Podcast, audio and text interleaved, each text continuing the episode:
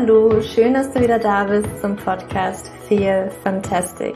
Natürlich feminin gesund, der Podcast für alle Frauen, die ihr Leben und ihre Gesundheit in die eigene Hand nehmen wollen. Mein Name ist Julia und heute gibt es ein ganz besonderes Thema in diesem Podcast, dem ich mich nicht alleine stelle, sondern ich habe Muriel Marondell eingeladen. Muriel ist Artist und Autorin des Buches Lieber Tod, wir müssen reden, warum Trauer voll okay ist.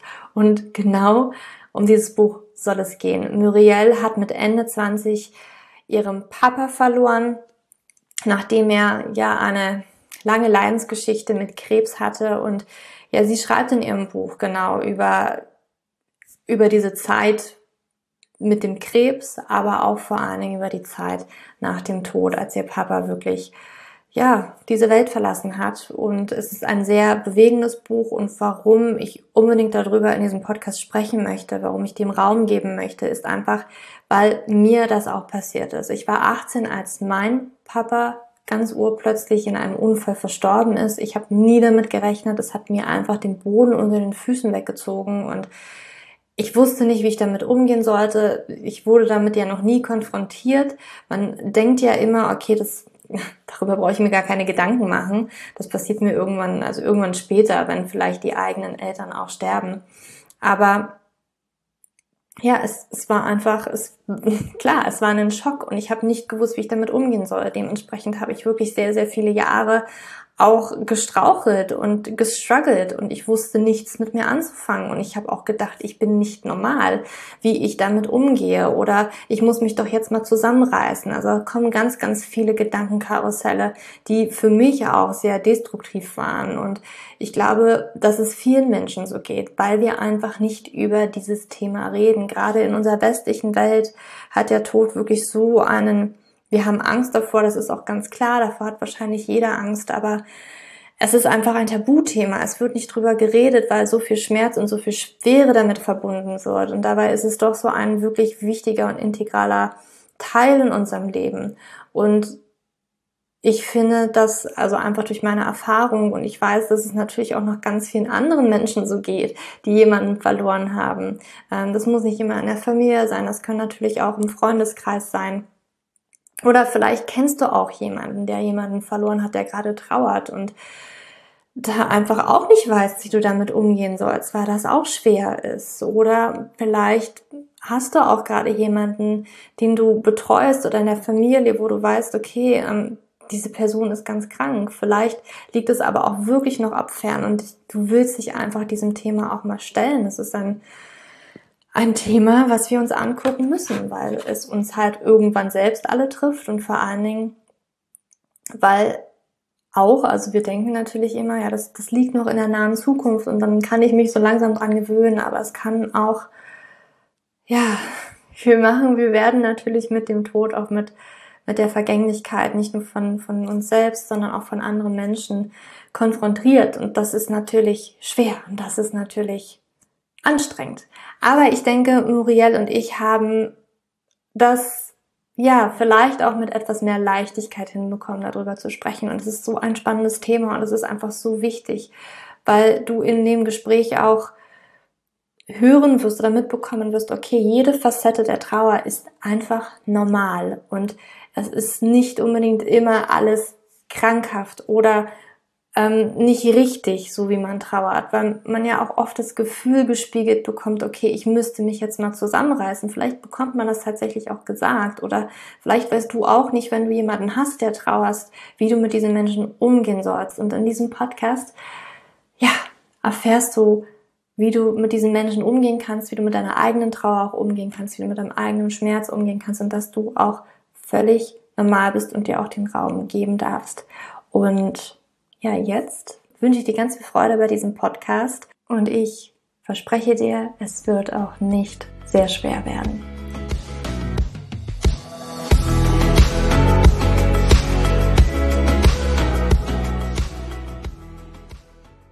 Muriel, ich freue mich, dass du heute bei mir im Podcast bist.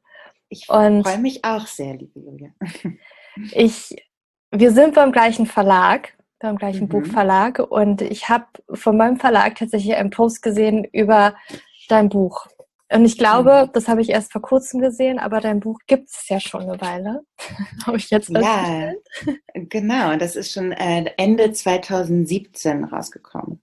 Ja, ja, Wahnsinn. Also drei Jahre fast. Mhm. Ja, und der Titel, der hat mich einfach, ich, ich habe nur gesagt, ich, ich muss dieses Buch lesen und ich muss mhm. Muriel unbedingt in meinen Podcast einladen, weil als ich diesen Podcast gestartet habe, hatte ich auch davor wirklich im Kopf, ich möchte über das Thema sprechen. Dein Buch, jetzt sage ich es mal ganz kurz, mhm. Lieber Tod, wir müssen reden. Mhm. Weil es auch ein Thema ist, was ja, mir komplett den Boden oder den Füßen weggezogen hat. Und ein Thema ist, über das wir halt gar nicht sprechen. Und ich wollte, das war schon immer mein Herzenswunsch im Podcast, dem Thema einfach auch Raum zu geben. Und mir ist aufgefallen in den Tagen jetzt vor diesem Gespräch, dass ich zwar das alles durchgemacht habe, auch irgendwie über verschiedene, also wirklich nicht nur einmal, sondern irgendwie mehr als mir lieb war in den letzten Jahren. Ähm. Und irgendwie habe ich so mir so gedacht, wie starte ich in dieses Gespräch? ich kann irgendwie hm. immer noch nicht so richtig drüber reden. Das ist, es ist ein, es ist, es, hat es so ein schweres Gefühl. Ja. Mm, ist ein intensives Thema auf jeden Fall. Und ich glaube, ja. das da ist mit ganz viel Sprachlosigkeit verbunden. Mhm. Und deswegen fällt es auch vielen Menschen schwer. Und auch mir fällt es immer noch nicht immer leicht, darüber zu sprechen. Mhm. Ähm, aber äh, ja, wie du schon gesagt hast, ist, ist es ein wichtiges Thema. ein Thema, was eigentlich ähm, ständig da ist, aber trotzdem ausgeklammert wird, ja. Der mhm. Tod und ich im Speziellen eben auch ähm, das Trauern. Ja. Ähm, und das eine bedingt das andere, ne? Dass dadurch, dass das eine, über das eine nicht so viel geredet wird, äh, ist, ist auch mhm. ein Trauerprozess, glaube ich, auch oft sehr schwierig oder auch ein sehr einsamer Prozess. Ja, das stimmt. Das stimmt. Wollen wir mit etwas Leichtem starten? Das, was ich tatsächlich ja. jedem, jedem frage, der in meinen Podcast kommt, ist auch eine ganz simple, einfache Frage. Ja. Was hattest du heute zum Frühstück? Ich habe mir tatsächlich mal, ich habe mir gedacht, wenn ich heute eine Podcast-Aufnahme habe, dann muss ich auch mal ordentlich frühstücken. Ich bin nämlich kein guter äh, Frühstücker und habe mir äh, Rührei gemacht. Oh, cool. Gab es ja. noch irgendwas dazu oder ganz Ohne simpel? Brot, erstmal so ein bisschen leicht äh, Rührei und, äh, und, und, und einen Kaffee. Sehr schön. Sehr cool. Und du, was hattest du, Julia? ich hatte, ich hatte ein Porridge. Ich liebe es halt auch hm. warm, ja. aber ich vertrage Eier nicht so gut. Mhm.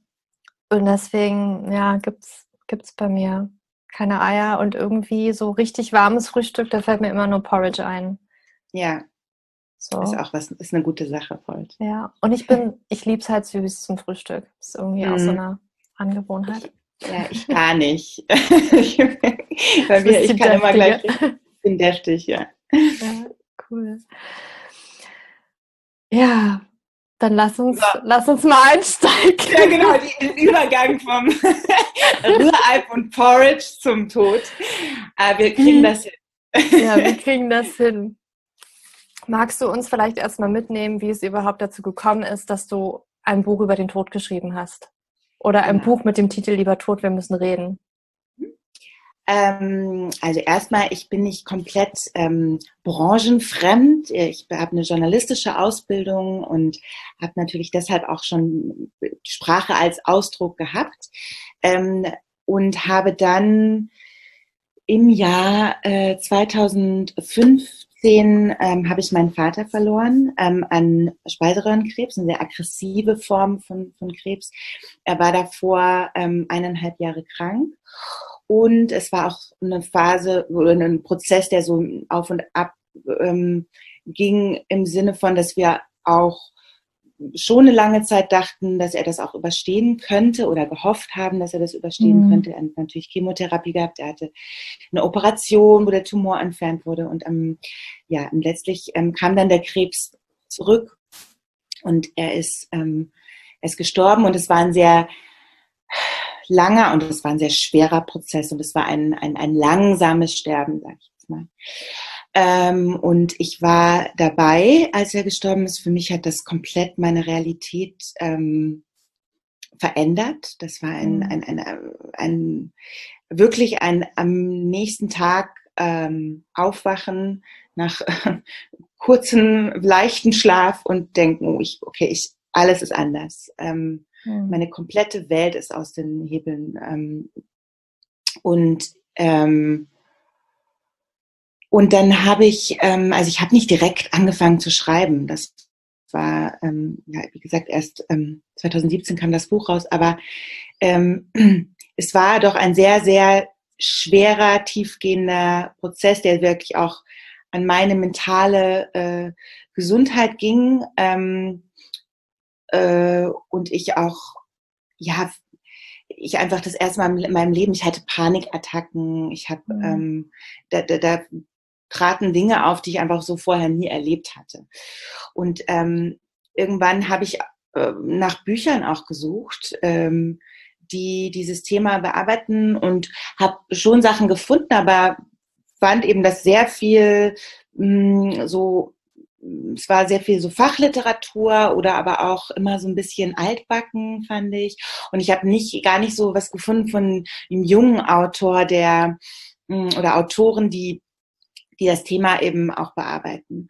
Und dann habe ich gedacht, okay, dann schreibe ich vielleicht selbst einfach ein Buch dazu. Und so kam das dann.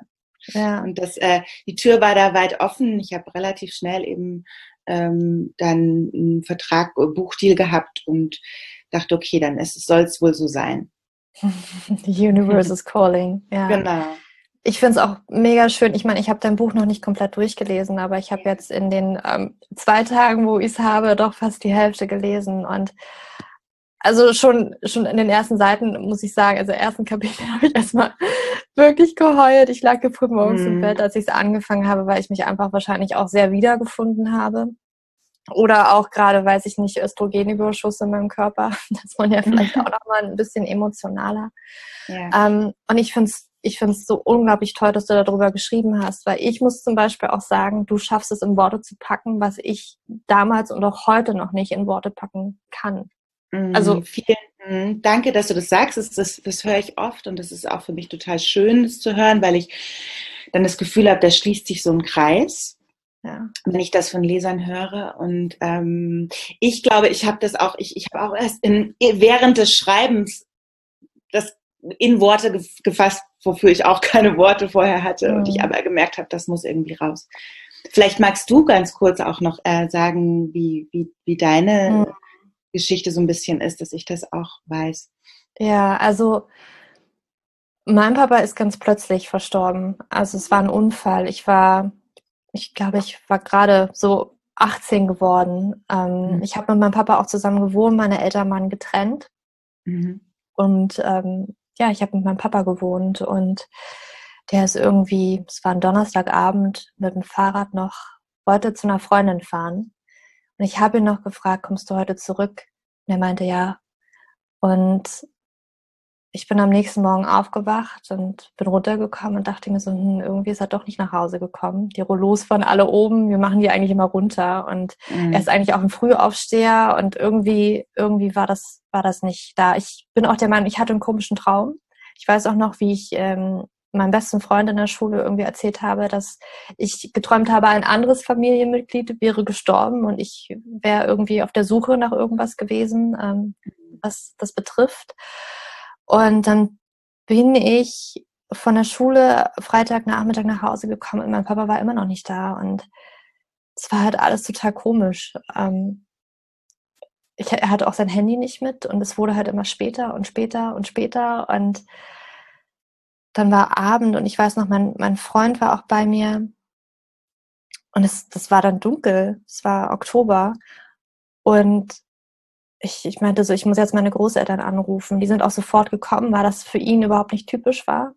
Ähm, er hatte auch irgendwie sein Handy nicht mit. Mhm. Ähm, und deswegen konnte ich ihn nicht erreichen. Und wir hatten halt dann auch in Krankenhäusern angerufen. Und als es dann irgendwie immer später wurde, weiß ich noch, da ist mein Opa und ähm, mein Freund, die sind auch gerade, die wollten irgendwie losfahren zur Polizei oder was auch immer, weil sie sich halt so Sorgen gemacht haben. Und ich hatte dann die glorreiche Idee, irgendwie im Internet zu gucken, ob ich irgendeine Anzeige finde für irgendwas. Und ich habe eine Anzeige gefunden, äh, die meinte, ähm, eine also Autounfall, also Auto und Fahrrad. Er war halt Fahrradfahrer. Ähm, er hatte halt auch keine Ausweispapiere bei. Ähm, mhm. Und die haben ihn einfach nur äh, beschrieben. Es war irgendwie komplett falsch beschrieben. Also so irgendwie, mein Papa war ziemlich groß, der war ähm, 1,96 Meter und der, der war in der Beschreibung kleiner und irgendwie haben sie es beschrieben und dann weiß ich nur noch, wie diese, diese Fahrradmarke und ich habe einfach nur vor, vor, Augen gesehen, wie ich jeden Morgen mein Fahrrad aus dem Schuppen hole und wie ich sein Fahrrad sehe und da ist die Marke.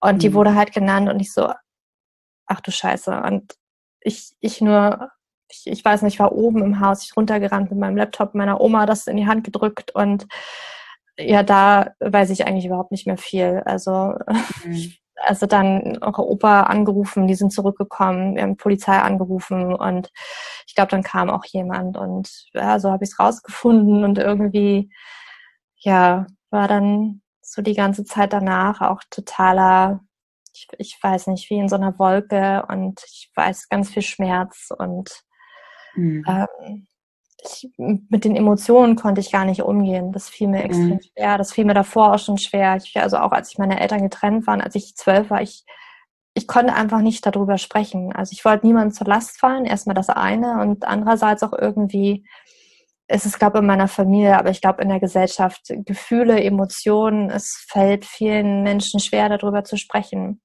Mhm, weil sie auch natürlich vielleicht so, also erstmal danke fürs Teilen, dass sie ähm, so eingeordnet werden mhm. in, in positive Gefühle und das sind ja. negative Gefühle und das ist natürlich, eigentlich ist diese Einordnung, ne, die ist, ähm, mhm. äh, ich, ich, ich will nicht das Wort falsch benutzen, aber es ist für mich eigentlich bei genauerem Nachdenken darüber, das eine sind Gefühle, die, ähm, ja, die sind schwieriger zu fühlen, ähm, aber es sind grundsätzlich erstmal alles Gefühle, es sind alles Energien, es ist alles ähm. Lebenskraft. Mhm. Ne? Mhm. Und äh, ein Teil vom Leben. Und ähm, ja, wir ordnen das so ein in positive Gefühle, negative Gefühle. Ähm, und äh,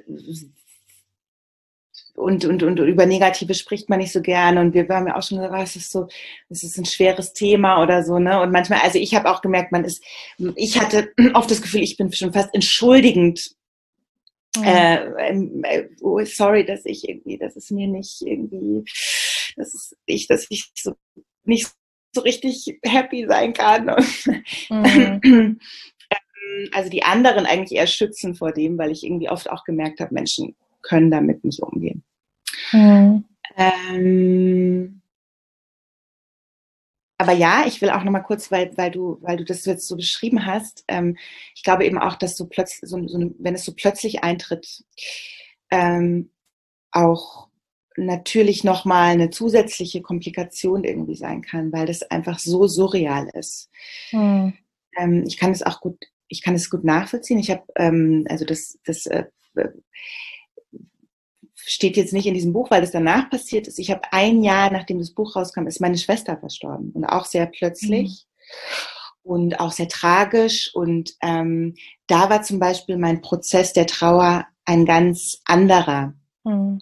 als bei meinem Vater, ähm, wo das, wo das ein anders, glaube ich, weil jeder Prozess ganz individuell ist, so, so oder so. Je, mhm. wir, wir, betrauern ja auch einen Menschen, das heißt, es ist sowieso auch die Beziehung, die wir mit diesem Menschen hatten, betrauern wir. Aber eben, ähm, ich, ich glaube, wenn das so plötzlich kommt, dann ist das einfach auch noch mal schwerer, ähm, diese ganzen ähm, Gefühle ähm, oder diesen Schock auch zum Ausdruck zu bringen. Mhm. Mhm. Ja, da hast du recht. Und weil es keine Vorbereitung gab, so. Ja. Und, äh, ja.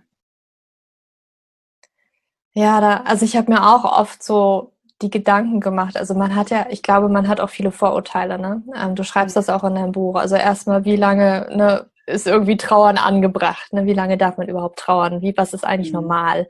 Ähm, und dann natürlich auch, ähm, ja, ich, also ich, ich habe halt, ich, ich habe dieses, obwohl vielleicht habe ich so ein bisschen dieses Beispiel, weil ich habe, oder diese, diesen Vergleich, ich habe halt ähm, meinen mein Opa, mein einer Opa, der ist halt ein paar Jahre später auch verstorben und das war auch eine Art Abschied nehmen. Also es war relativ plötzlich, es zog sich nicht über Jahre, es war einfach dann, er hatte eine Operation und nach dieser Operation war irgendwie, der hat sich einen Infekt eingefangen ähm, im Krankenhaus und das ging dann doch relativ schnell, aber ich habe ihn halt auch nochmal gesehen und ähm, das war für mich aber auch nicht schön, also weil, weil du ja auch eine Person so siehst, wie du sie noch nie gesehen hast, ne? also gar nicht mehr die Person selbst und ähm,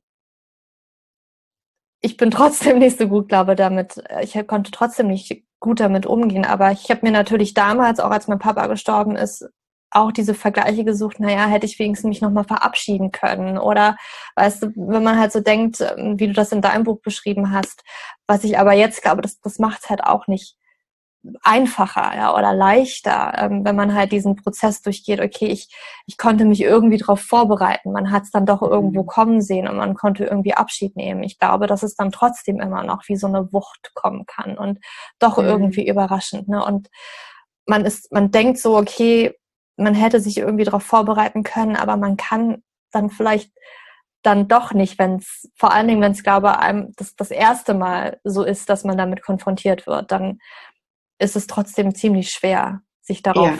vorzubereiten, was man da eigentlich für Ängste, Emotionen und das da alles, wodurch man durchgeht. Mhm. Ähm, und ich glaube auch, weil, äh, wie du, ja genau, dieses, dieses Vorbereiten oder äh, plötzlich wird etwas, glaube ich, real, was man vorher vielleicht immer natürlich auch weggeschoben hat, wo man auch dachte, das betrifft uns nicht oder nur irgendwann mhm. in ganz, ganz, ganz weiter okay. Zukunft.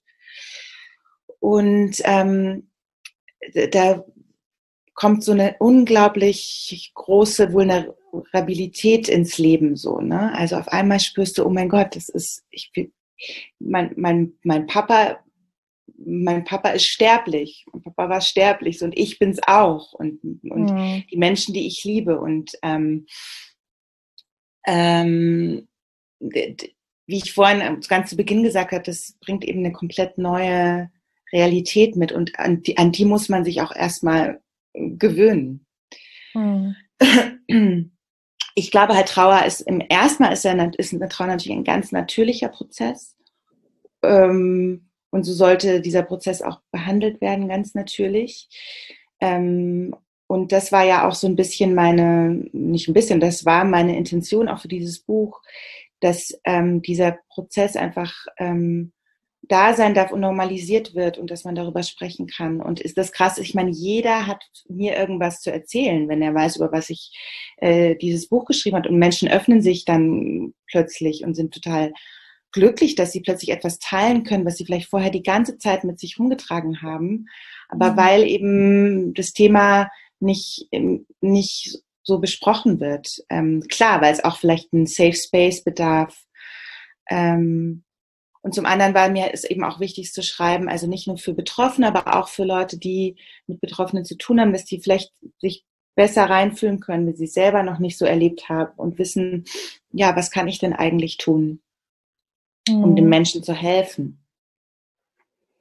Stelle ich mir auch schwer vor, natürlich für die, für die Mitmenschen, die irgendwie damit auch zu tun haben, die das vielleicht nicht direkt betrifft. Ähm, aber ich stelle halt auch fest, dass ja, denen das extrem schwer fällt. Und ich glaube, auch mir würde das wahrscheinlich immer noch schwer fallen, ne? auch wenn ich das durchlebt habe und irgendwie ähm, weiß, wie sich das irgendwie anfühlt. Ist wahrscheinlich trotzdem schwer, wie man mit einer Person umgeht, die jetzt jemanden verloren hat und da wirklich ganz, ganz stark trauert. Ja. Ähm, ähm, also ja, ich glaube, ich finde, es ist, ich glaube auch, dass es sehr schwer ist. Ähm, ich glaube aber, also ja und nein. es ist natürlich schwer, jemanden, den man gerne hat, zu sehen, der, dass dem so schlecht mhm. geht. Ja. Ähm, ich glaube, dass wir oft dazu tendieren, Lösungen bieten zu wollen ja. und dann eben genau dieses, dieses äh, wegmachen wollen. Und ähm, deshalb beschreibe ich ja auch in einem Buch, dass dann oft irgendwie Sprüche kommen. Es gibt ja diesen Begriff der Toxic Positivity. Also ich bin äh, nicht so ein Fan davon, jetzt Menschen mhm. als toxisch zu bezeichnen, aber es gibt vielleicht Verhaltensweisen, die nicht besonders, die nicht weiterhelfen.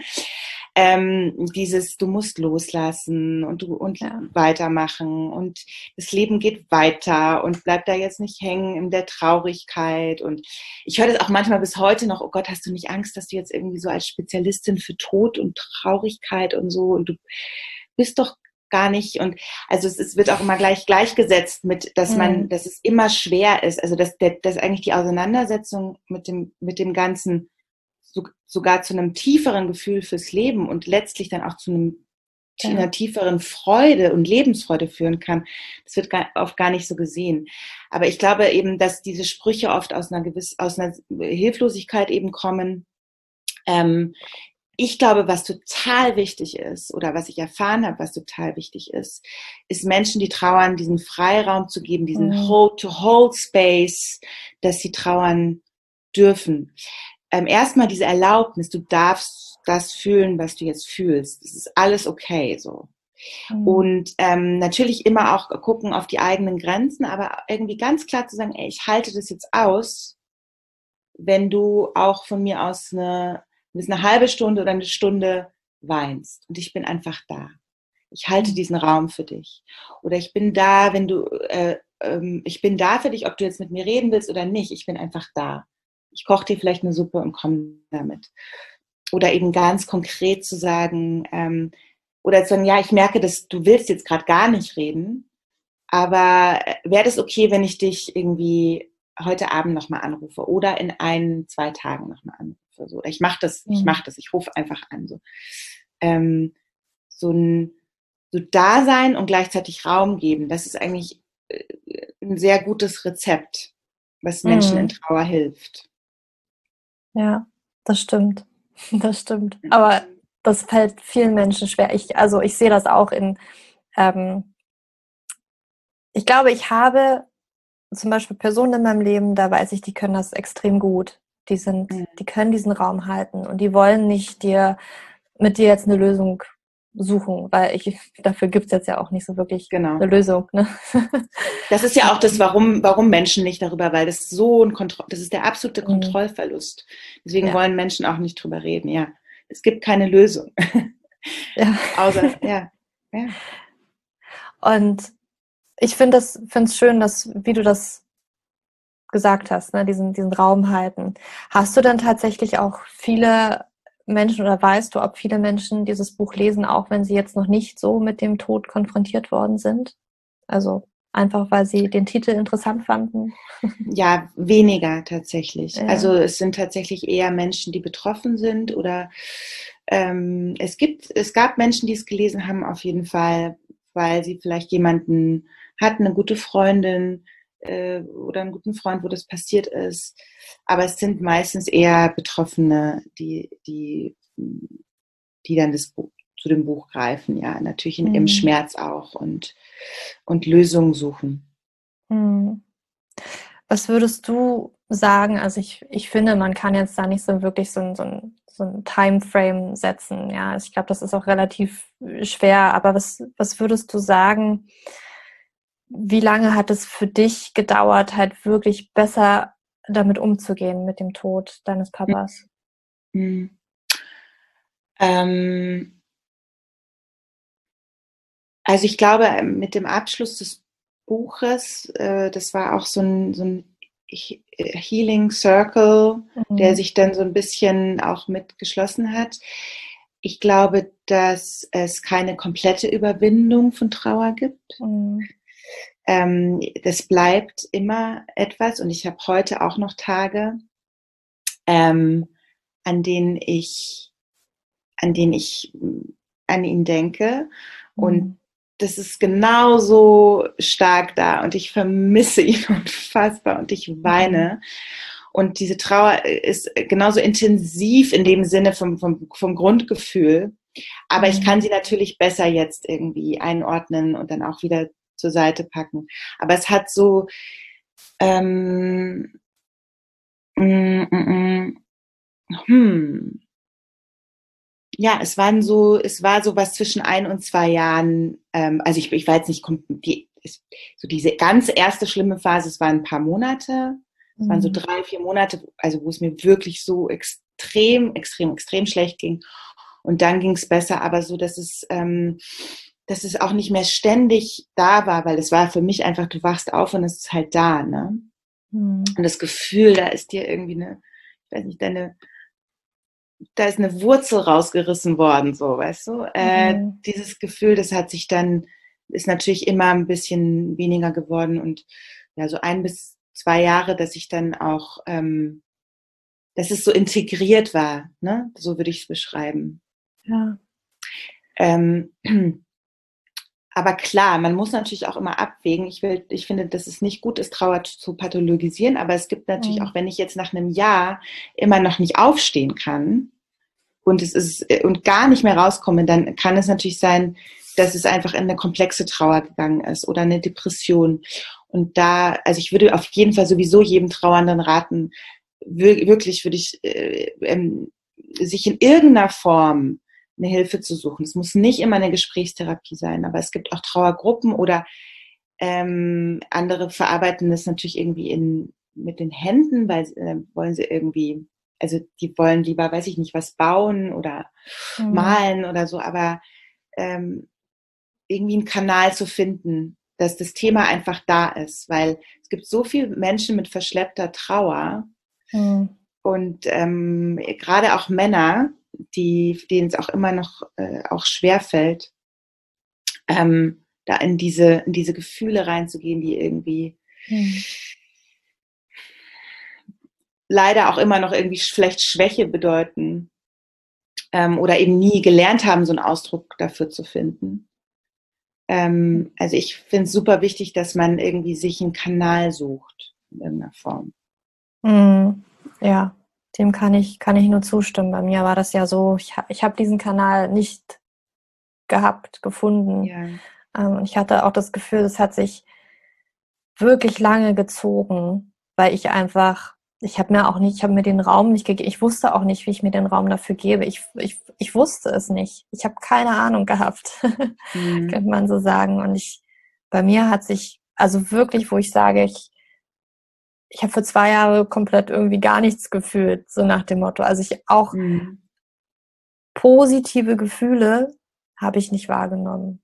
Also mhm. es war irgendwie alles, ich konnte mit, mit dem allen irgendwie nicht umgehen. Also weißt du, so Geburtstagsgeschenke, ja, ja, hat man jetzt, fake ich jetzt mal ein bisschen Freude, ähm, auch wenn das schon, weiß ich nicht, wirklich ein Jahr oder sogar zwei Jahre später war. Das hat wirklich eine ganz, ganz lange Weile gedauert. Und ich weiß auch noch, wie, wie schlecht ich mich gefühlt habe, weil ich war ja mitten, ich war mitten im Abitur. Ähm, und ich habe mir natürlich mhm. nicht eine gegönnt. Ich, also ich hatte auch immer irgendwie so diesen Anspruch oder habe auch gedacht, andere haben jetzt diesen Anspruch, ich kann in der Schule erstmal nicht absacken. Ich war halt immer sehr gut in der Schule. Ne? Und das heißt, keinen Tag verpassen. Das heißt, ich habe am Freitag kam das, kam diese Nachricht halt und am Montag bin ich wieder zur Schule gegangen. Ähm, ich weiß sogar noch, ich bin sogar noch auf den Geburtstag gegangen an dem Wochenende. Es ist total, mhm. total ähm, so richtig kann ich mich nicht mehr erinnern, aber mhm ne, war, einfach dieses, okay, man muss ja jetzt irgendwie weitermachen, man muss ja irgendwie weiter leben und ja, ähm, ist auch nicht, ist auch, auch gar nicht so, also auch das ist gar nicht irgendwie so unnormal. Das ist ähm, gerade, wenn es so ein, wenn es so ein großer Schock ist, ähm, hilft, hilft es tatsächlich auch, irgendwelche Sachen zu machen, die einen so äh, irgendwie regulieren. Und mhm. ähm, ich würde auch dieses, ist, ist auch zum Beispiel nicht gar nicht so mh, hm, dass das eine ist der richtig, also wenn man sich dann ja so komplett direkt in den Prozess stürzt, ist das Richtige, weil ich glaube, oder das andere, also ja, ich glaube, dass es, dass es gut ist, eine innere Einstellung zu haben von, ich bin, hm, ich bin dem offen gegenüber, dass, dass dieser Prozess geschehen darf. Aber mhm. manchmal ist es so groß und es ist so ein Trauma und es ist so schlimm, dass, dass wir erstmal in der Gefühlsvermeidung gehen müssen, um das überhaupt auszuhalten. Also wir müssen mhm. erstmal in den Schock gehen, um das auszuhalten. Und weil ich, also ich kann das, wie ich dir gesagt habe, also bei, bei, bei meiner Schwester war das zum Beispiel, obwohl ich schon ein Buch geschrieben hatte und eigentlich dieses ganze mhm. Thema, ähm, also ein, also ein Experte für Trauer ja. war, äh, also dann doch, ähm, war das so, ähm, ja, wie du auch beschrieben hast, dieses, man, man erinnert sich gar nicht richtig, ist dann irgendwie komplett erstmal weg. Also es war so groß und so ein Schock, dass ich zum Beispiel auch erstmal in eine Gefühlsvermeidung gegangen mhm. bin und es ist auch vollkommen in Ordnung. Also der Prozess ist einfach ein anderer gewesen. Das kam dann später und das kam dann erst Step by Step und das ist ähm, und ich glaube, unser Körper hat auch, ist auch ein intelligentes, äh, ist ein intelligentes System. Ne? Und ich glaube, mhm. dass es, ich weiß, mein Körper hat, ist ein intelligentes System und ich, ähm, und der weiß auch, wann er was zulassen kann und wann nicht. So. Aber ich glaube halt wichtig ist vielleicht schon, dass, dass man sowohl vom Außen als auch sich selbst eben diesen Raum, wenn es kommt, irgendwie zugesteht. Aber wenn man noch so jung ist, so wie du warst, ne, es ist dann natürlich auch äh, schwierig. Mhm. Ja. ja. das mag, weil, weil mein, ne, dieses Ventil, was ich nicht hatte, das hat sich dann, also auch dieser Kontrollverlust, also ich, mhm. ich musste dann irgendwie, über irgendwas musste ich jetzt Kontrolle haben, weil ich das gefühlt ähm, nicht hatte. Ne? Also ich bin tatsächlich auch dadurch in eine, in eine Essstörung reingeraten, weil das so, okay, es gibt eine Kontrolle, ich kann halt irgendwas ja. kontrollieren. Ne? Und ja. Also ähm, bei mir ähnlich, ganz krass. 20, ich mhm. habe fast 20 Kilo abgenommen, nachdem mein Vater gestorben ist. Ähm, und das war genau das Gefühl. Also ich habe mich nie in meinem Leben irgendwie fünfmal am Tag gewogen. Und das mhm. habe ich in der Zeit gemacht. Und es war genau dieses Gefühl von, ähm, ich habe etwas unter Kontrolle. Mhm. Ja. Ich wollte auch klein sein. Also ich, ich weiß noch richtig, ähm, wie ich klein sein wollte. Ich wollte, mhm. dass man mich einfach auch dass ich nicht stark sein muss, weil ich hatte das Gefühl, ja. ähm, das muss ich halt sein. Ich habe es auch ein bisschen gespiegelt bekommen, muss ich ganz ehrlich ja. sagen. Also zum Beispiel ähm, meine Großeltern, Ostkinder, mhm. wo man halt schon sehr viel stemmt. Auch meine, meine Oma, ähm, es war halt ihr Sohn, der gestorben ist, die hat auch, die hat auch ein krasses Leben gehabt. Ne? Also die hat auch schon, ähm, das war ist gar nicht mein richtiger Opa gewesen in dem Sinne, sondern sie hat auch schon ihren Mann verloren, als sie drei Kinder hatte äh, im Autounfall. Und es war auch eine harte Zeit, ne? vor allen Dingen, glaube ich, auch noch mehr vielleicht im Osten, ähm, mhm. wo sie da kämpfen musste, dass sie die Kinder behalten kann. Und ähm, das alles. Aber da, da, da ist man tough, da werden die, die, die Ärmel hochgekrempelt und da packt man an. Da ist jetzt nicht so viel mhm. Zeit, über Emotionen zu sprechen oder darüber nachzudenken. Mhm. Und ich habe tatsächlich auch, als ich gesagt habe zu meinem Opa, ähm, wo ich ihm auch überhaupt nicht böse bin, weil er es auch nicht anders kannte. Aber es hat mich mhm. irgendwie doch schockiert, als ich gesagt habe, ich, ich mache jetzt eine Therapie, ich muss halt irgendwie darüber sprechen. Mhm. Julia, ich, ah, ich habe gedacht, du bist stärker. Und das, mhm. das war, das war, ist schon krass gewesen, das zu hören. Aber ähm, ja, im, im, Nachhinein, ich, ich bin ihm nicht böse, aber das ist, das zeigt mir auch so, ja, was man, was man auch mal vielleicht überdenken darf, in, was einem weitergegeben wird, wie man irgendwie was handhabt, ne? dass, das, dass das nicht unbedingt ähm, der richtige Weg auch immer ist, ne? nur weil das irgendwie alle in der Familie oder im Freundeskreis so machen. Man darf es anders machen und man darf Schwäche zeigen und mhm. das ist ja auch noch gar nicht mal schwach, finde ich. Ne? ja, nein. Ja. ja, es ist ganz natürlich. Aber ja, dieses, also mh, ist ein, auch ein super interessanter Punkt. Ähm, gerade so die Generationen ähm, vor uns, auch die Nachkriegsgeneration oder wie du sagst, ne, ähm, mhm. äh, da, da sind, ja, da wurden die, die eigenen, äh, das eigene Trauma wurde vielleicht auch einfach nicht gesehen. Mhm. Und dann ist es so, ähm, naja, ist halt der Weg, ich muss es wegpacken oder es ist auch ein Überlebensmodus, so, ähm, ich muss es wegpacken.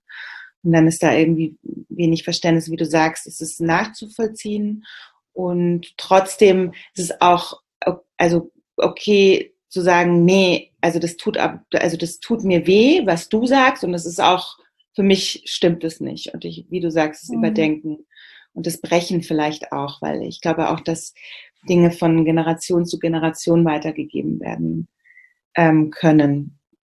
Mhm. Also so ähm, Familie, gerade so die Familiendynamiken. Ne? Also klar, wenn in Familien viel unter den Tisch gekehrt wird, unter den Teppich gekehrt wird, ähm, dann ähm, tendiert man wahrscheinlich eher dazu, auch seine Gefühle nicht so zum Ausdruck zu bringen. Mhm. Ähm, und das irgendwie auch zu brechen. Ähm, und, und in diesem, ähm, du, weil du vorhin auch gesagt hast, klein sein wollen und, und, und auch schwach sein wollen. Und dann ist es ja auch so ein bisschen eine, so, so eine, ja, so eine Regression, so in, in, in was Kindliches. Und ich finde auch das ist, ich, kann, ich kann das hundertprozentig nachvollziehen. Es war genau mein Gefühl, auch, auch ein Gefühl von, ich möchte ähm, umsorgt werden und ich möchte in so einem, ich beschreibe das auch in einem Buch, eigentlich in so einem Kokon sein und ich möchte, dass, also mein, mein, alles ist wund, ne, meine Seele und mein mhm. Körper und alles ist schwach und ich möchte irgendwie, dass, dass da Menschen sind, die mich, die mich halten und die mich lieben und die mir Wärme geben und mich ein bisschen, mir ein bisschen Schutz geben. Und ähm, ich persönlich glaube, dass es das absolut der natürlichste, normalste Gefühl ist, ähm, weil einfach das, weil das Herz gebrochen ist. So. Mhm. Ähm, und diese Räume zu schaffen, und ich weiß, es ist nicht immer leicht. Und wie, es gibt auch, also mir haben auch Leute auf Lesungen gesagt, ja, aber ich habe ein kleines Baby und ich kann nicht irgendwie liegen bleiben. Ne? Oder ich habe, ja, ich habe eine Familie, für die ich äh, mhm. sorgen muss. Und, ähm, und klar, natürlich aber ähm, trotzdem ist es wichtig, dass sich Menschen diese Räume schaffen, wie ich vorhin eben gesagt habe, sich irgendwie diesen, diesen Kanal suchen oder sich die Zeit geben, ähm, sich vielleicht auch zum Beispiel fixe Zeiten geben, ähm, wo man das zulassen kann und, und nur für sich sein kann oder für sich mit jemandem sein kann, in dem diese Trauer erlaubt ist und da sein darf. Mhm. Wir hatten ja jetzt schon ein bisschen das angesprochen, dass vielleicht so das Verständnis von, von anderen Menschen es ihnen schwerfällt, das vielleicht aufzubringen. Ne? Oder dass du schreibst das auch in deinem Buch ganz, ganz häufig. Also sowas, was ich zum Beispiel von meinem Opa gehört habe, hört man ja vielleicht auch in anderen Situationen und jetzt musst du stark sein oder komm, jetzt, ne, dein Leben geht doch weiter. Mhm. Wie hast du da ja, einen, einen, einen Ratschlag, wie man als Trauernde oder Trauernder ähm, mit solchen Aussagen oder auch Reaktionen von, von der Umwelt umgehen kann?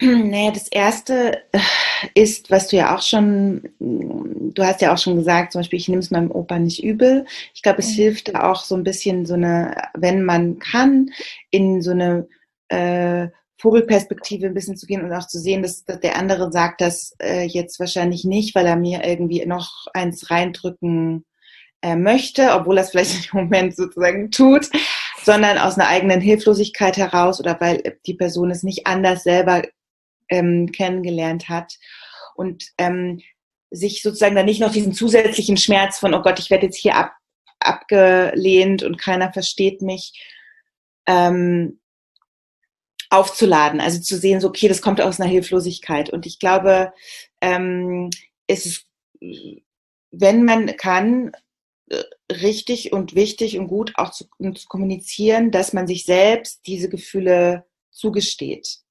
Also mhm. eben auch nicht in so eine Scham reinzugehen und dann gar nicht mehr zu sprechen, sondern zu sagen, ich, ich fühle das, ich nehme meine Gefühle ernst, ich möchte, ich nehme meine Heilung ernst, ich, ähm, ich möchte ähm, für, ich möchte in diesem Prozess sein und ich möchte das äh, für mich leben und das auch zum Ausdruck zu bringen.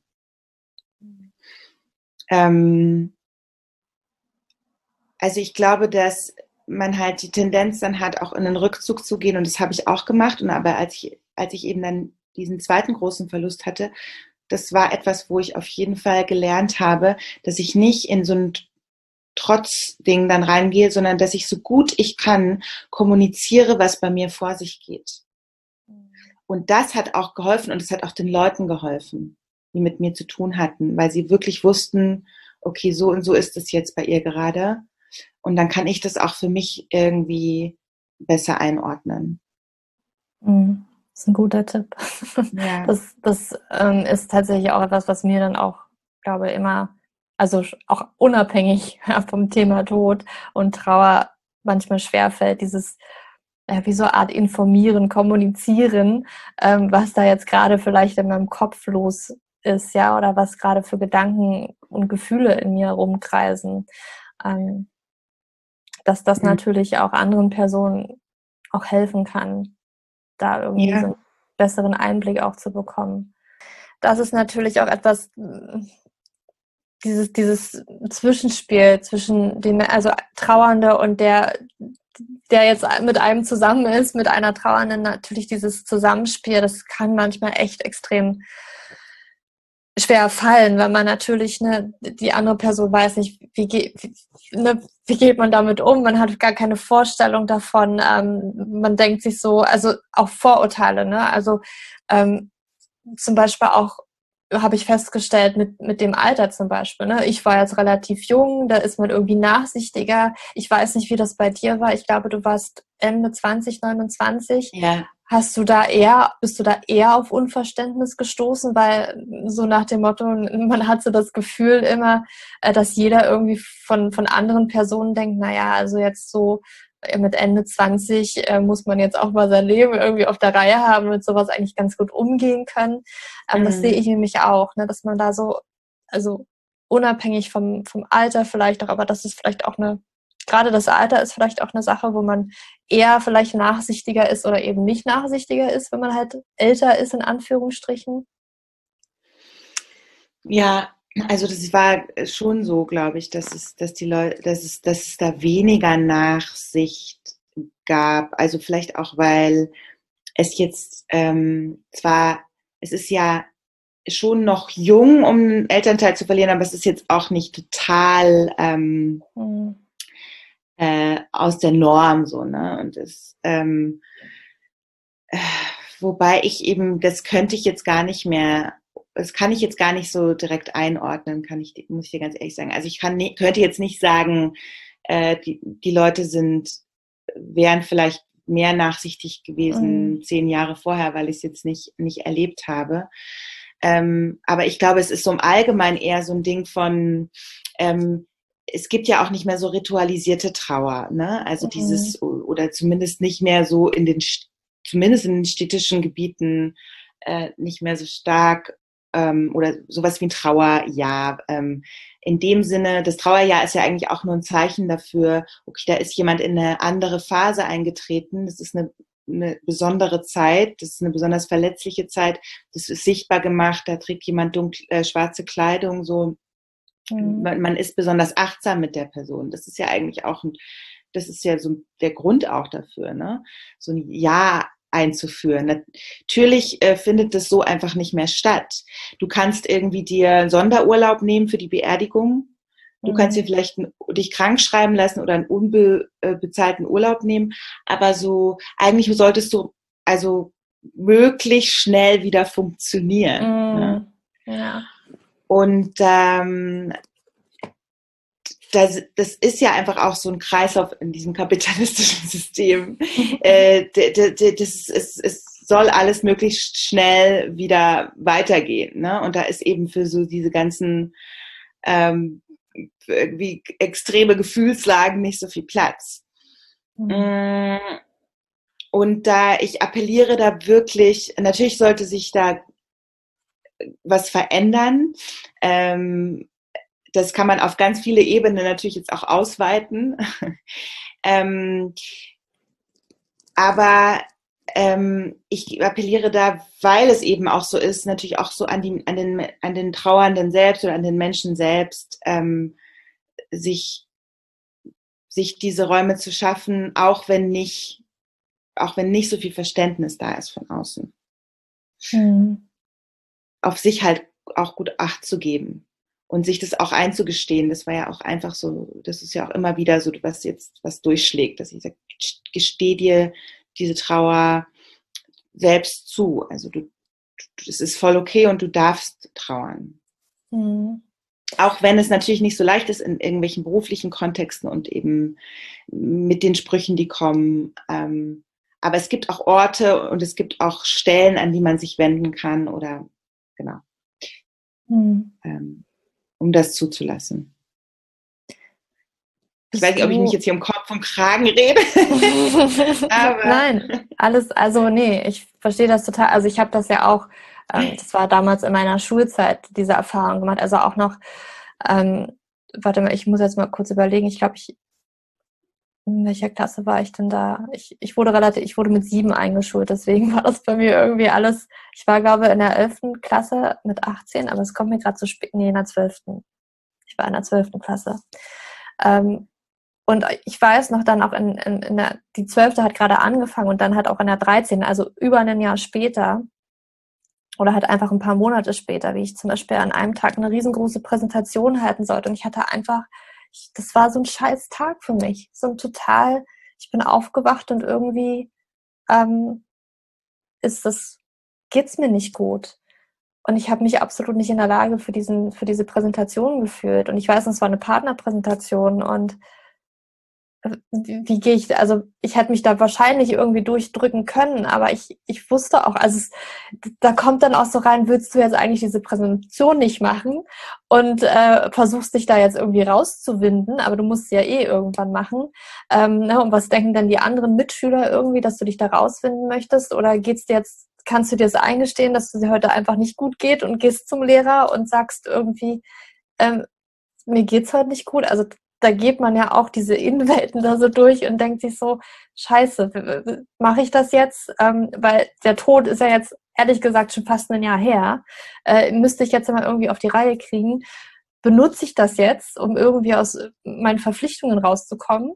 Oder mhm. habe ich wirklich einfach mal einen Kacktag und darf das auch einfach mal haben und kann jetzt auch einfach mal sagen, ähm, es geht nicht. Und das hatte ich, ich hatte diese Situation ein, zwei Mal. Also ich hatte es einmal bei dieser Präsentation und einmal bei einer anderen Sache, wo ich so, ich, das war so ein innerer Zwiespalt, so irgendwie, ich, ne, also es kam halt auch manchmal hoch, ich kannte das auch so nicht, ne, dass einfach manchmal die Dämme einfach brechen und ich das nicht zurückhalten konnte. Ich einfach auch mal aus Klassenräumen rausgehen musste, aber dann halt in solchen Situationen, wo irgendwie, okay, jetzt muss eine Leistung eigentlich daran geknüpft, ne? und du musst jetzt performen. Das weiß ich noch, das, das war extrem schwer. Und ich weiß auch von meinen Mitschülern, äh, die Lehrer, die waren verständnisvoll, ähm, aber halt die Mitschüler nicht. Ne? Und das war natürlich damals in dem Alter wahrscheinlich auch nochmal wahrscheinlich viel wichtiger, was jetzt die Mitschüler von einem denken und die Augen rollen und du, du siehst also, ne, die zeigen dir das vielleicht nicht direkt, aber du kriegst das trotzdem mit und du fühlst dich dann nochmal extra scheiße. Ähm, mhm. Weil das halt passiert und du irgendwie, du schreibst es ja auch in deinem Buch, du hast dann irgendwie auch nicht mehr, du hast keine Ahnung, ist, bist du jetzt normal oder bist du jetzt gerade unnormal? Und bei mir ist es tatsächlich auch dieses Gefühl gewesen, benutzt du jetzt auch gerade so ein bisschen diese Situation, was dir passiert ist, um dich irgendwie rauszuwinden. Damit musste mhm. ich auch erstmal klarkommen, ne, dass das mhm. irgendwie, es sind echt krasse Facetten und man geht echt mm. viel durch. Ne? Und mm.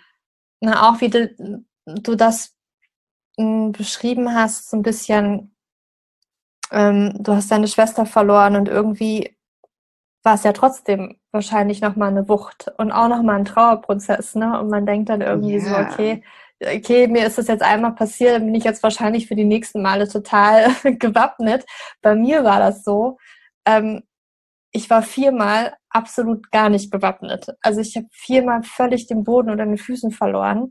Ähm, das war innerhalb von wirklich wenigen Jahren und ich sage so, beim, beim fünften, beim fünften Tod, das habe ich irgendwie gefühlt ein bisschen, also da habe ich in mir auch die innere Stärke irgendwie gefunden. Ich wusste, wie ich besser kommunizieren kann, wie ich vor allen Dingen auch mein Ventil, meine Gefühle, damit konnte ich viel besser umgehen. Aber ja, auch danach, ne, es trifft dann immer wie so ein voll Karacho auf die ja. Wand voll drauf zu und irgendwie Na, kommst du da gerade nicht raus.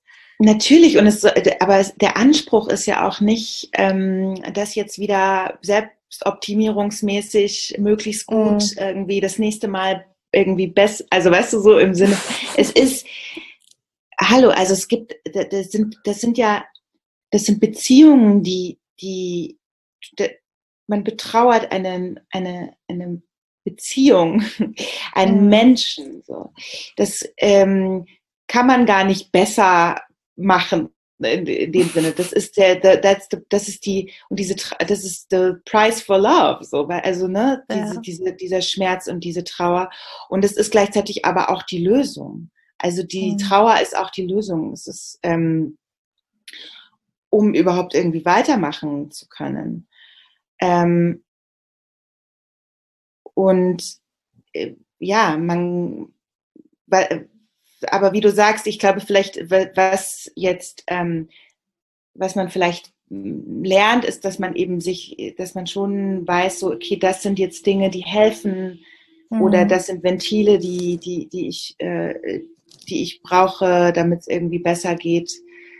Ähm, aber ja, es ist ja dann nicht so irgendwie, okay, ich habe jetzt eine Checkliste und dieses Mal wird es jetzt super easy. Nee.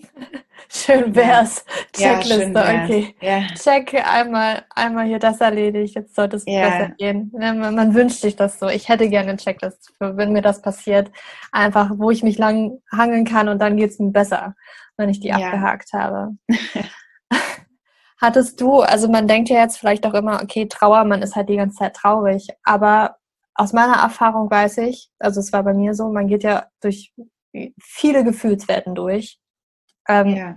Hast du, ich glaube, es gibt auch, ähm, ich kann mich nicht mehr ganz genau daran erinnern, aber man geht so Phasen von verschiedenen Emotionen durch. Vielleicht nicht immer in der gleichen Reihenfolge, aber hast du das mhm. auch damals erlebt, dass du also nicht nur traurig, sondern dann auch irgendwie die Wut auf deinen Papa hattest oder ähm, ja, alle so unterschiedlichen Gefühle, die man vielleicht durchläuft in dem Prozess? Ja, ja, wobei ich eben nicht so dieses, diese, diese klassischen ähm, Phasen, die es, die es, die es ja so geben soll. Mhm. Ähm, aber ja, und das, das sind, genau, ich hatte, das beschreibe ich auch in einem Buch, also ähm, natürlich auch komplexere äh, Emotionen im Sinne von das und das ha, ha, habe ich nicht mit ihm geklärt, aber das hatte ich auch bei meiner Schwester. Da gab es auch viel Wut, ähm, da gab es auch viel Enttäuschung, da gab es irgendwie Dinge, die dann hochgekommen sind. So, warum hast du nie Punkt, Punkt, Punkt oder ne? Ähm. Also man bleibt ja auch zurück mit den ungelösten Konflikten, äh, die man mit der Person hatte. Mhm. Ähm, nicht nur mit den mit den Happy Times so. Ähm, und für manche ist es auch ganz schwer, weil sie vielleicht ein ganz schlechtes Verhältnis zu der Person hatten oder ein ganz, ganz, ganz komplexes. Und das ist, da kommt dann nochmal das alles hoch. Und man mhm. hätte sich vielleicht gewünscht, dass man vorher irgendwie Frieden schließt oder zumindest über die Dinge spricht oder den anderen verantwortlich machen kann für irgendwelche Dinge. Also, ne? Und ich habe das auf jeden Fall natürlich auch erlebt, dass, äh, dass es da verschiedene Phasen gibt und ähm, die dann aber auch eher eben in einer Wellenform kommen, also als jetzt in, dem, in mhm. abfolgenden äh, Trauerphasen. Ähm, mhm. Ich habe lange mich, glaube ich, nicht so getraut, so eine Wut zuzulassen oder mal auch so diese, äh, da stand dann eher diese, schon eher diese Traurigkeit äh, und dann vielleicht auch eine gewisse Romantisierung von meinem Vater ne, im oh, Vordergrund. Ja. Mhm. Ähm, und diese anderen Gefühle kamen erst später auch, zum Beispiel im Schreibprozess, mhm. äh, wo ich eben auch, wo die ich eben auch dann zugelassen habe. Mhm. Ähm, und da finde ich, darf man das auch so behandeln für sich. Also das war ich, mein, mir hat das geholfen, dass ich zum Beispiel auch so, dass ich nicht das Gefühl habe, er ist jetzt nicht mehr da im Sinne von als für mich als Person der ich das äh, nicht mehr sagen kann, sondern äh, ich habe dem halt dann auch den, ihm persönlich angeschrieben, wenn ich geschrieben habe. Mhm. Ähm, also, dass ich Dinge auch zum Ausdruck gebracht habe, äh, als wäre er noch da. Mhm. Ähm, einfach, dass das, dass das auch gesehen wird. Also, dass ich das auch ähm, mh, integrieren kann, was da vielleicht noch offen ist, so für mich. Hm. Wird wahrscheinlich immer was offen sein. Und da wird immer was offen sein. Und wir müssen alle lernen, mit diesen Ambivalenzen zu leben und mit, Unse und mit Nichtwissen zu leben. Und mhm.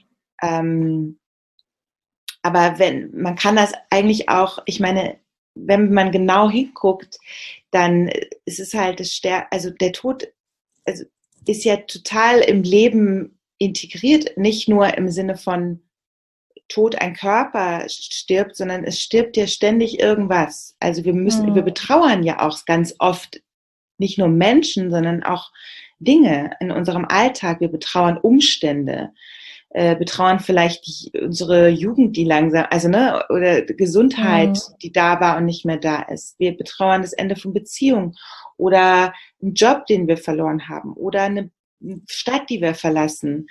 Ähm, viele Menschen haben jetzt während äh, diese, also oder jetzt während dieser ähm, Pandemie Trauergefühle. Dass mhm. ähm, ganz, viele Menschen, mit denen ich gesprochen habe, gesagt, ich, also das ist, es ist so, ja, ich bin traurig irgendwie, es ist nicht mehr so wie vorher und ich muss jetzt immer eine Maske tragen und Abstand halten und mhm. äh, die Welt ist, sieht nicht mehr gleich aus. So. Ähm, und ja, die, dieses, diese ständige Veränderung und dass etwas nicht mehr so existiert, wie es existiert hat, das ist, ist ja immer zu da. Und das ist eigentlich auch sage ich jetzt mal, so ein guter Übungsplatz. auch tatsächlich, um sich irgendwann auf seine eigene, also um sich auch auf seine eigene was heißt irgendwann, es kann ja jederzeit sein, aber sich, auf sein, sich mit seiner eigenen Sterblichkeit auseinanderzusetzen. Mhm. Weil das genau. ist auch ein wichtiger, wichtiger Punkt in dem Ganzen. Es geht ja, also auch ich schreibe, es heißt ja lieber tot, wir müssen, ich beschreibe, ich, letztlich geht es ja um die eigene Sterblichkeit auch mhm. und die, diese, ähm, und die Erinnerung daran. Mhm. Ja, das stimmt. Damit wird man auch konfrontiert. Ja, ich hatte ja. auch eine Phase, wo ich auf einmal unglaubliche Angst davor hatte, gar nichts mehr gemacht habe, überhaupt nichts mehr in Anführungsstrichen gefährliches. Zum Beispiel, weiß ich noch, Auslandssemester, ähm, Roadtrip. Naja, ich weiß nicht, wie die anderen so fahren äh, und da jetzt irgendwie an der, an der Küste von, von Norwegen entlang äh, mit, mit so Abhängen, nee, lieber nicht. Könnt mhm. ja sterben. Ähm, ja, ja, es kann auch, es kann eine Angst werden mhm. vor dem Leben so ein bisschen, ja, weil man natürlich weiß, es ist, das, weil es eben so re, re, real Realität geworden ist. Ähm, und es kann aber auch dazu, also es kann auch dazu führen, dass man tatsächlich sagt, so, nee, ich mache jetzt was, was ich einfach, also ich schiebe Dinge nicht mehr auf. Mhm. Oder ich mhm. mache jetzt nur noch was. Ähm, ich hatte das gerade, weil ich, weil, äh, weil ich mit einem, einem, Freund von mir, der, der einen Unfall hatte. Mhm. Und ähm, sozusagen auch so, das ist ja auch, das kann ja auch wie so ein Wake-up-Call sein, ne? Mhm. Ich bin mhm. haarscharf an, vielleicht an, an einem, an, am Tod vorbeigeschrammt. Mhm. Ähm, und jetzt jetzt mache ich mir weniger Stress oder ich äh, wegen bestimmten Dingen oder ich mache Dinge, auf die ich Bock habe und eben nicht irgendwie diesen Struggle die ganze Zeit so. Es ist mir lieber, ist mir wichtig, weiß ich nicht, habe ich lieber weniger Geld und mache aber irgendwie was, was mich erfüllt. Mhm. Ähm, diese Auseinandersetzung mit der Sterblichkeit kann zu einer totalen Ver oder führt wirklich eigentlich zu einer totalen Vertiefung des Lebens. Mhm. Und ähm, ich sage nicht, dass die Angst weggeht, aber irgendwie wird sie, nimmt sie halt ab. So. Und nicht umsonst ist es eine Praxis, die seit Jahrtausenden von Jahren auch, also gerade ich war zum Beispiel in einem ähm, buddhistischen Kloster, ähm, wo das wo das in den Meditationen ganz viel, ähm, die, die viele buddhistische ähm, Mönche und Nonnen haben äh, eine Tradition, wo sie sich in den Meditationen mit der Sterblichkeit auseinandersetzen. Eines Tages werde ich alt werden, werde ich gebrechlich werden, eines Tages werde ich sterben. Oder ähm, es gibt auch so Meditationen, sich vorzustellen, wenn ich jetzt nur noch ein Jahr zu leben hätte. So, what would you feel? What would you do? So, Mhm. Äh, wenn ich, und dann, also, ich, ähm, und es geht dann immer so, ne, wenn ich nur noch äh, sechs Monate zu leben hätte, wenn ich nur noch mhm. einen hätte, eine Woche und stell dir vor, der Moment ist gekommen. Was würdest du fühlen? Was würd, und klar kann das eine krasse Angst auslösen, aber es kann auch echt, und das habe ich auch selbst erlebt schon in dieser Meditation, einen unfassbaren Frieden, weil es, weil es dich so, bam, es ist, das ist so das Hier und Jetzt, so, das holt dich jetzt auf mhm. den Boden zurück. Was ist wirklich essentiell und was ist wichtig für dich? Mhm. Ähm, und und das speichert dein Körper und dein System ja auch. Und ähm, du schaffst es dann vielleicht viel eher, Dinge mal loszulassen im Alltag. Ähm, einen Moment zu genießen, was ganz Kleines. Ich weiß nicht, wie sich der, die Äste von einem Baum bewegen und die Sonne mhm. kommt da durch und das ist einfach so wunderschön und du kannst es so extrem fühlen in diesem Moment jetzt, weil das ist ja sowieso der Moment, den du, den du hast. den einzigen. Ähm, das, und ähm, ich, ich weiß, dass es bestimmt ähm, ein Thema ist, wo man langsam rangeführt werden muss oder viele Menschen langsam rangeführt werden, aber ich kann diesen, äh, diese Auseinandersetzung tatsächlich ähm, in dieser Form, äh, ja, also ich glaube, dass die, dass die ganz viel mit dem Leben zu tun hat und auch mit Freude zu tun hat und eben nicht nur mhm. mit Schwere und nicht mit Schwere und Dunkelheit und Düster und Tod und Sensenmann mhm. und so. Und so sehe ich das halt überhaupt nicht, ja. nicht mehr. Ja. Mhm. Ja, total schön, dass du das sagst. Das wäre auch meine, meine nächste Frage. Das ist also natürlich in, in dem Moment, wo man jetzt in der Trauer drin ist, sieht man es nicht meistens halt wahrscheinlich Jahre später, mhm. Dass man halt sagen kann, also es ist natürlich immer noch der extremste und schlimmste Bullshit, ja, dass, dass dir da eine Person genommen worden ist und das ist natürlich immer noch Kacke. Aber mit etwas Abstand und vielleicht auch, ja, kann man einfach vielleicht auch sehen, in Anführungsstrichen, was es Gutes hatte, was für eine Person du daraus geworden bist oder was sich dadurch ergeben hat. Weißt du, was ich meine? Mhm. Hast du für dich die Erfahrung gemacht? Mhm. Also ja, es, es, hat mich auf jeden Fall ähm, verändert.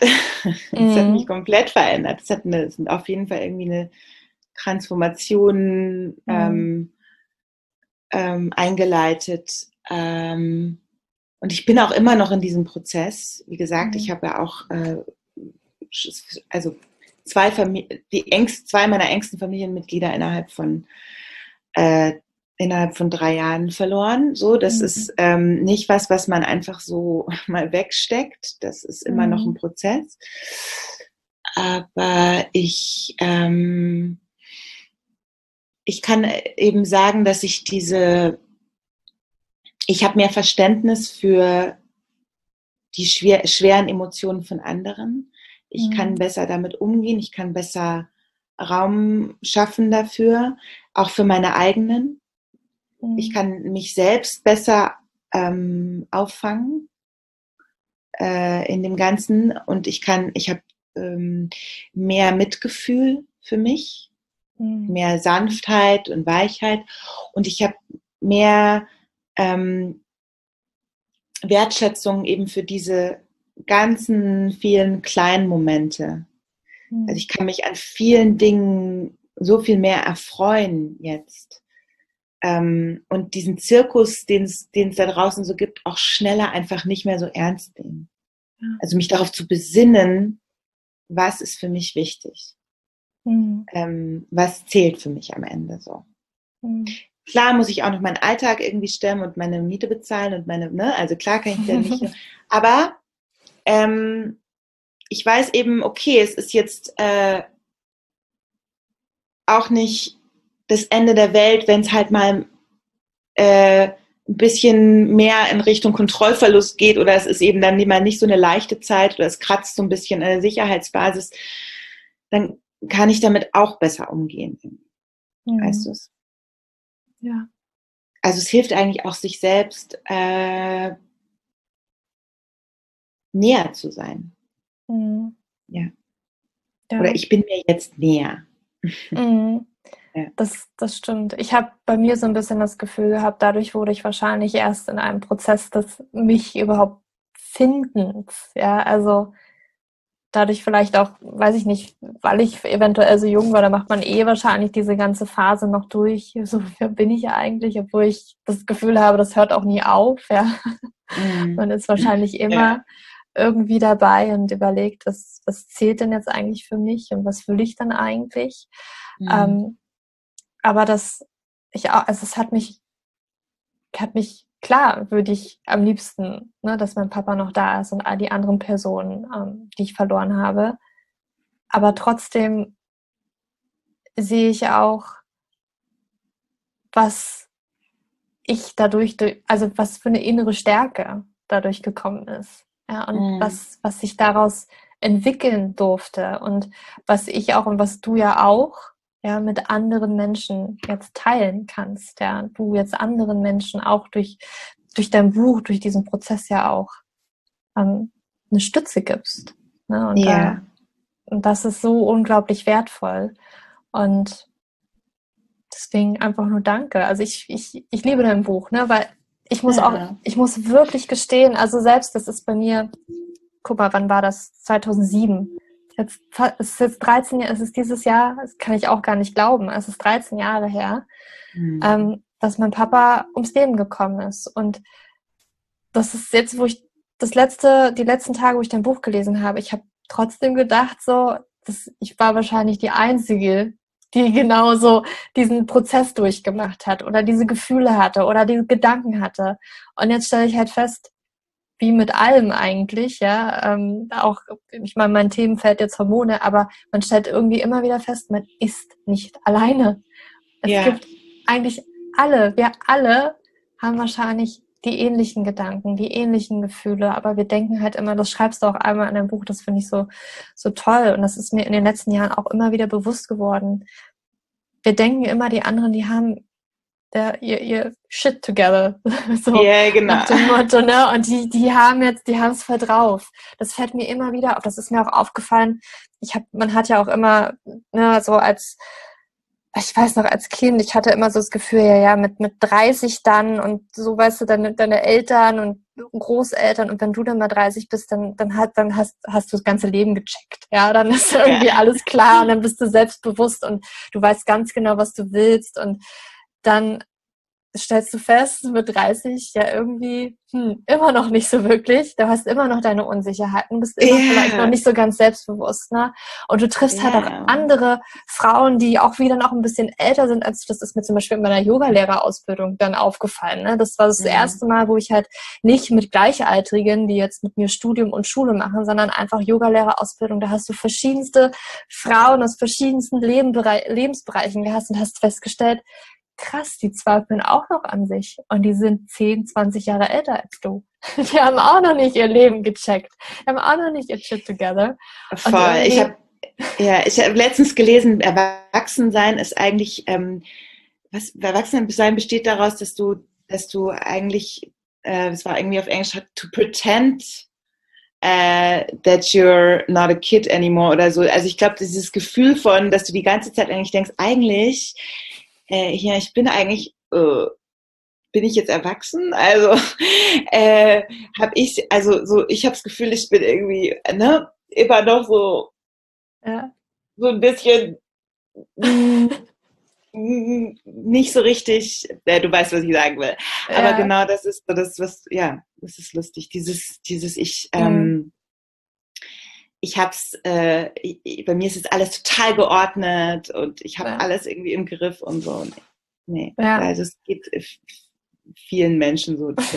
total skurril. Also ja, ich sehe, was für eine Transformation ich da durchgegangen bin, ja, in den letzten Jahren. Und trotzdem denke ich mir noch, irgendwie habe ich trotzdem gedacht, ich bin noch an einem, weißt du, ich, das müsste sich ganz anders anfühlen. Aber mm. letztendlich ja, aber ist auch in Ordnung. Ist okay. Es ist okay, genau. Es fühlt sich ja. halt so an, wie es sich anfühlt. Und ähm, ähm, ich glaube ja auch, dass äh, ähm, wir leben ja auch in unserer Generation auch nochmal ganz anders als ähm, mhm. vielleicht unsere Großeltern und Eltern. Und wir haben irgendwie auch das Privileg und den Luxus, uns überhaupt über unsere Gefühl, unsere äh, psychische und, gesund und körperliche mhm. Gesundheit so viele Gedanken zu machen und auch dafür Zeit aufzubringen. Ähm, und dass das auch gesellschaftlich immer mehr akzeptiert wird. Ne? Also das ist auch, ich bin dafür auch dankbar, dass es möglich ist. Das ist, ach genau, das wollte ich vorhin eben auch noch sagen, weil du gesagt hast, man trifft immer Leute, die, man tauscht sich aus und merkt dann so, krass, die, ich bin ja nicht allein damit. das ist natürlich ja auch das, das Positive so an, an dieser jetzigen Zeit, an dem Internet, an, an der Möglichkeit, sich, also viele negative Sachen es auch gibt. Im Internet ist ja auch ja auch nur ein Spiegel der Gesellschaft, aber es, es hat, du hast, man hat halt einfach einen viel größeren Zugang zu diesem Austausch mhm. und äh, um Menschen zu finden, ähm, die, eine Community zu finden, ähm, oder genau, sich einfach vielleicht nur über sein Instagram-Profil mitzuteilen und dann schreibt dir jemand und sagt, krass, ey, ich fühle das so wie du. Mhm oder danke, dass du das zum Ausdruck gebracht hast. Ähm, ja. Ja, so war. Deswegen danke dir, dass du dir die Zeit für den Podcast genommen hast oder hier reinzukommen. danke dir auch, dass du mich eingeladen hast. ich habe noch drei ganz, ganz kurze kleine Fragen, die ich auch jedem mhm. stelle. Wenn du, wenn du nur eine Sache nennen dürftest, die wir für ein glücklicheres Leben tun könnten, welche eine Sache wäre das?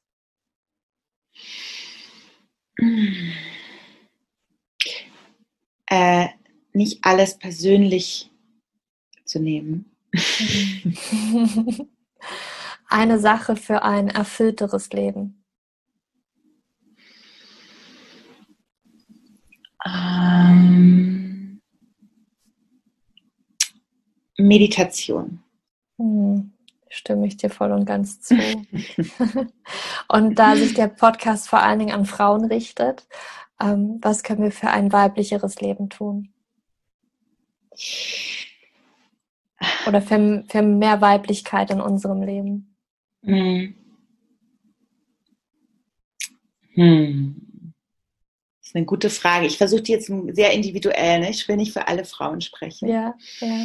Mm, weil ich letztens mir darüber Gedanken gemacht habe und das hat auch mit dem Thema tatsächlich äh, zu tun. Ähm, ähm, in, in, meine weibliche Energie gehen heißt für mich eben auch ähm, loslassen mhm. und vertrauen. Ja. Dem Leben, mir, so mich ich, ich habe dann immer so ein Bild, mich nach hinten in was reinfallen zu lassen. Ich weiß nicht, in, in, in Bett, in, in Wasser, in irgendwie Hände, die mich tragen, mhm. aber in etwas, was ähm, irgendwie, wo ich sage, okay, ich, ich, ich, ich falle, ich lasse los. Das, das ist alles im Fluss und ähm, findet, seinen, findet seinen Platz. Ich muss nicht alles äh, ich muss nicht alles kontrollieren. Es ist auch, auch schön und gut, einen, einen Kontrollverlust zu haben. Ja, total schön. Und ja, mich reinfallen zu lassen und einfach da sein zu lassen. Und ich hoffe, dass uns in dieser Welt, äh, uns Frauen, ähm, die Möglichkeit gegeben wird, dass wir das tun. Äh, das ist jetzt ein weiteres großes Thema, aber ich glaube, dazu muss, also, ne, dass uns der, der, der genau, dass uns dass für uns die Umstände so geschaffen werden, gesellschaftlich als auch auf persönlicher Ebene, dass wir äh, dieses Fallen lassen und dieses Vertrauen für uns ähm, leichter und möglich ist. Ja, total schön. Ja, da mhm. stimme ich dir zu. Wo können wir dich dann finden, wenn wir, also erstmal dein Buch, das werde ich auch auf jeden Fall in den Shownotes verlinken. Yes. Ähm, Wo können wir dich ähm, finden? Ihr könnt mich am besten äh, check me out on Instagram. also auf Instagram heiße ich 030 Muriel mit U geschrieben, also Muriel, also 030 Muriel. Ähm, und äh, da kann man mich finden. Ansonsten kann man mich äh, auf meiner Homepage finden, www.murielmarondell.com. Und äh, genau, mein Buch äh, Lieber Tod, wir müssen reden, findet man äh, entweder äh, auf der, meiner Verlagsseite oder bei Amazon oder in manchen Buchhandlungen auch, genau. Ja. Da kann verlinken wir alles, verlinken wir genau. alles in den Show Notes. Gibt Super. es dann noch, gibt es dann noch eine Sache, die, die ich oder die Zuhörer für dich tun können? Hm. Also wenn ihr mein Buch gelesen habt, dann freut sich natürlich jeder Autor darüber, das sage ich immer wieder. Äh, für uns sind äh, Rezension total wichtig. Ja. Äh, wenn ihr es gelesen habt und ähm, gebt euer Feedback, natürlich kann es ein ehrliches Feedback sein, ähm, aber ganz viele schreiben mir, hey, es ist so, weiß ich nicht, so toll, es hat mir so geholfen. Und dann sage ich, ja, kannst du mir vielleicht eine, das wäre total super. Und dann verspricht mir die Person das und macht und vergisst es dann natürlich irgendwie. Aber ich will nochmal sagen, also auch bei anderen Büchern, die ihr lest, wenn ihr irgendwie dazu was sagen wollt und wenn ihr das Buch toll findet, ey, irgendwie haut einen kurzen Kommentar raus, das hilft einem Autor total. Ja, so ja. war, das machen wir, das machen wir. Ich mache das ja. auf jeden Fall. Super. Danke dir, Muriel. Es war so, so schön, mit dir darüber zu sprechen, auch wenn es. Danke dir auch. In Anführungsstrichen ein schweres Thema ist. Ähm, aber ich glaube, wir haben den, den Einstieg und den Durchstieg ganz gut hinbekommen. ganz gut hinbekommen, ja. Und ich danke dir wirklich von Herzen, dass du heute hier warst. Ich danke dir auch, liebe Julia. Hm, ich habe es einfach so genossen, mit Maria darüber zu sprechen. Und ja, wie du, wie du siehst, es muss erstmal nicht so viel mit Schwere daran behaftet sein. Ähm, das ist natürlich, wenn man in dieser Situation drin ist, diesen Schmerz und diese Trauer erfährt, natürlich etwas anderes. Dann ist auch diese Trauer da und das ist vollkommen okay und du darfst dir das auch diesen Raum geben, das wirklich alles zu spüren. Und ja, ich hoffe, dass dir diese Podcast-Folge gefallen hat und du etwas für dich mitnehmen konntest und vielleicht auch nicht mehr so eine große Angst um dieses Thema hast. Und ja, ich möchte dich auch nochmal daran erinnern, weil es in diesen Themenbereich auch passt, weil da vielleicht auch viele Frauen tatsächlich mit Erfahrung gemacht haben, weil es tatsächlich 25 Prozent an ähm, Frauen betrifft, also an Fra schwangeren Frauen, ähm, eine Fehlgeburt, eine stille Geburt. Dazu gab es auch einen Podcast, den werde ich dir in den Shownotes verlinken, mit Rosa Koppelmann. Auch da, wie du da mit deiner Trauer, mit deinen Gefühlen umgehen kannst, mit dieser Situation umgehen kannst, wenn du ja ein Kind frühzeitig verloren hast. Und ja, das findest du in den Shownotes. Und ja, wenn du Fragen oder Anregungen hast oder dir auch gern mal etwas von der Seele schreiben möchtest, dann schreib mir gerne eine E-Mail oder auf Instagram. Das findest du alles in den Show Notes, meine E-Mail-Adresse und auch mein Instagram-Account. Und ja, ich wünsche dir jetzt noch einen wunderschönen Tag oder Abend, wann auch immer du diese Podcast-Folge gehört hast. Und für dich umarmt, deine Julia.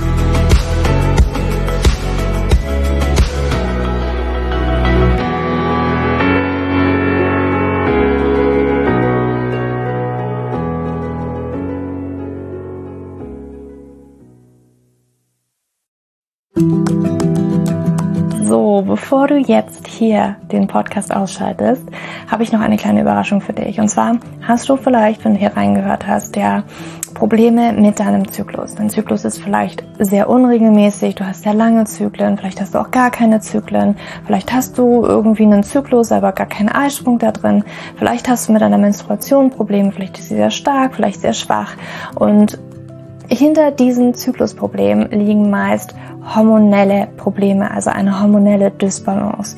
Und ich habe herausgefunden, dass es meist vier Haupthormon-Dysbalancen gibt. PCOS, hypothalamische Amenorrhoe, Schilddrüsenunterfunktion oder Nebennierenschwäche, die hinter diesen Zyklusproblem hinter deinem Zyklusproblem stecken könnten. Und ich habe einen Online-Test entwickelt, der ist komplett kostenlos, der kostet dich 0 Euro, den du einmal für dich ausfüllen kannst online und dann eben ganz bequem in dein E-Mail-Postfach die Hormonstörung oder die Hormondysbalance das Ergebnis bekommst, was auf dich wahrscheinlich eher zutrifft, um dich eben in diese richtige Richtung zu stupsen. Denn es ist so wichtig, dass wir wissen, was liegt denn eigentlich hinter meinem Zyklus Dysbalance und warum bleibt mir eine Periode aus. Die Ursachen können so unterschiedlich sein, aber je nachdem, was wirklich die Ursache ist, dürfen wir auch immer ein bisschen anders daran gehen. Ja, das heißt, wenn ich P2S habe, dann äh, bringt mir nicht so viel, wenn ich hypothalamische Amenorrhoe Dinge tue, ja, oder wenn ich eine hypothalamische Amenorrhoe Dinge tue, können die Dinge, die ich bei P2S immer lese, die ich machen sollte, einfach meine Zyklusstörung, ja, oder den Zyklus einfach noch mehr in diesen nicht funktionalen Bereich drücken, ja, weil das einfach nicht die richtige Herangehensweise ist. Und deswegen habe ich diesen Zyklustest entwickelt, damit du für dich wirklich mal in die richtige Richtung gestupst wirst und da wirklich nochmal intensiver reingehen kannst und dass du endlich mal ähm, ein besseres Gefühl dafür hast, worum geht's ja eigentlich bei mir? Ja, warum, worum geht's dir eigentlich? Warum ist mein Zyklus vielleicht nicht gerade so rund? Und ja, das findest du auf meiner Website juliaschulz.net slash Zyklus-Test. Oder du gehst einfach auf die Startseite meiner Website, ähm, da einfach auf den Hormontest klicken. Und wie gesagt, der kostet dich wirklich 0 Euro. Du kriegst das Ergebnis ganz easy peasy in deinem Mailpostfach. Und das ist einfach ein gratis Angebot von mir für dich, damit du einfach ein bisschen besser in die richtige Richtung gelenkt werden kannst, weil ich weiß ganz persönlich, wie es ist, wenn man alles Mögliche versucht, aber eben nicht die richtigen Dinge und man einfach nirgendwo ankommt und landet und der Zyklus einfach nicht besser wird, sondern irgendwie gefühlt immer nur schlimmer. Deswegen schau da rein, juliaschulz.net slash Zyklus-Test und ähm, ich schreibe es dir auch nochmal in die Show Notes und ich freue mich, wenn du da einmal vorbeischaust und für dich diesen Test ja, einfach mal machst und für dich ein bisschen mehr in die richtige Richtung gestupst wirst.